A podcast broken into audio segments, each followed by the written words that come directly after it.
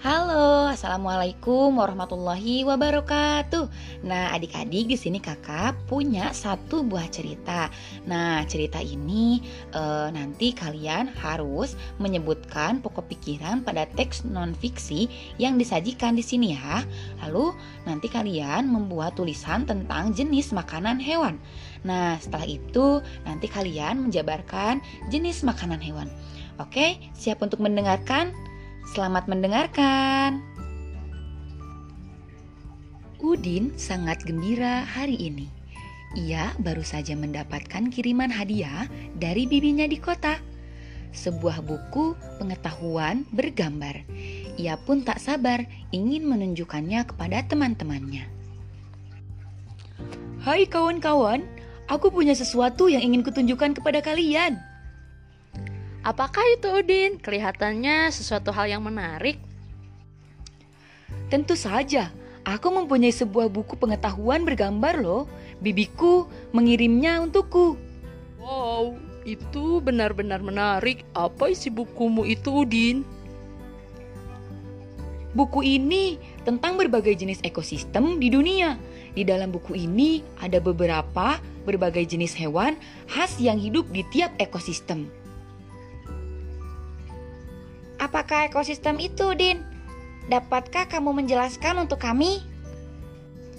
Menurut pendapatku, lebih baik kita baca saja buku ini bersama-sama. Selain memuat gambar-gambar, buku ini juga memuat penjelasan-penjelasan yang menarik tentang ekosistem. Yuk kita baca bersama.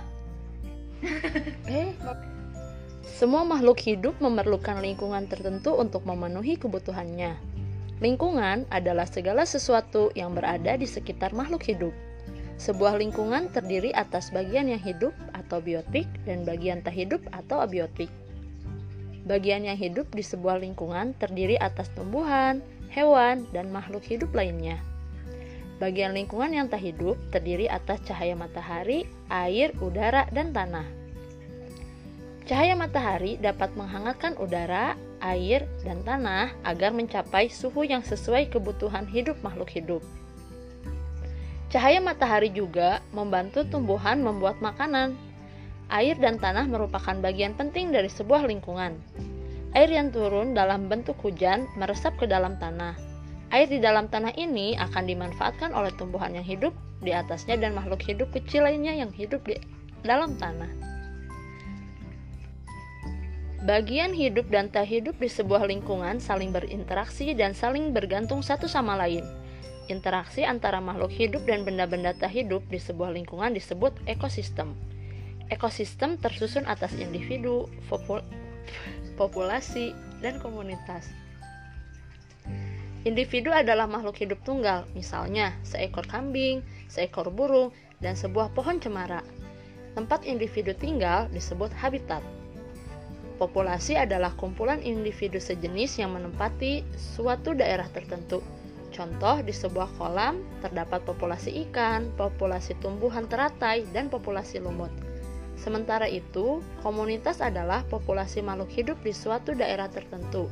Contoh komunitas adalah komunitas sungai dan komunitas padang rumput.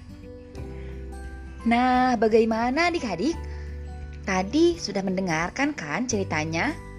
Nah, sekarang coba adik-adik untuk menuliskan pokok pikiran yang ada pada cerita non-fiksi yang barusan. Oke, selamat mengerjakan.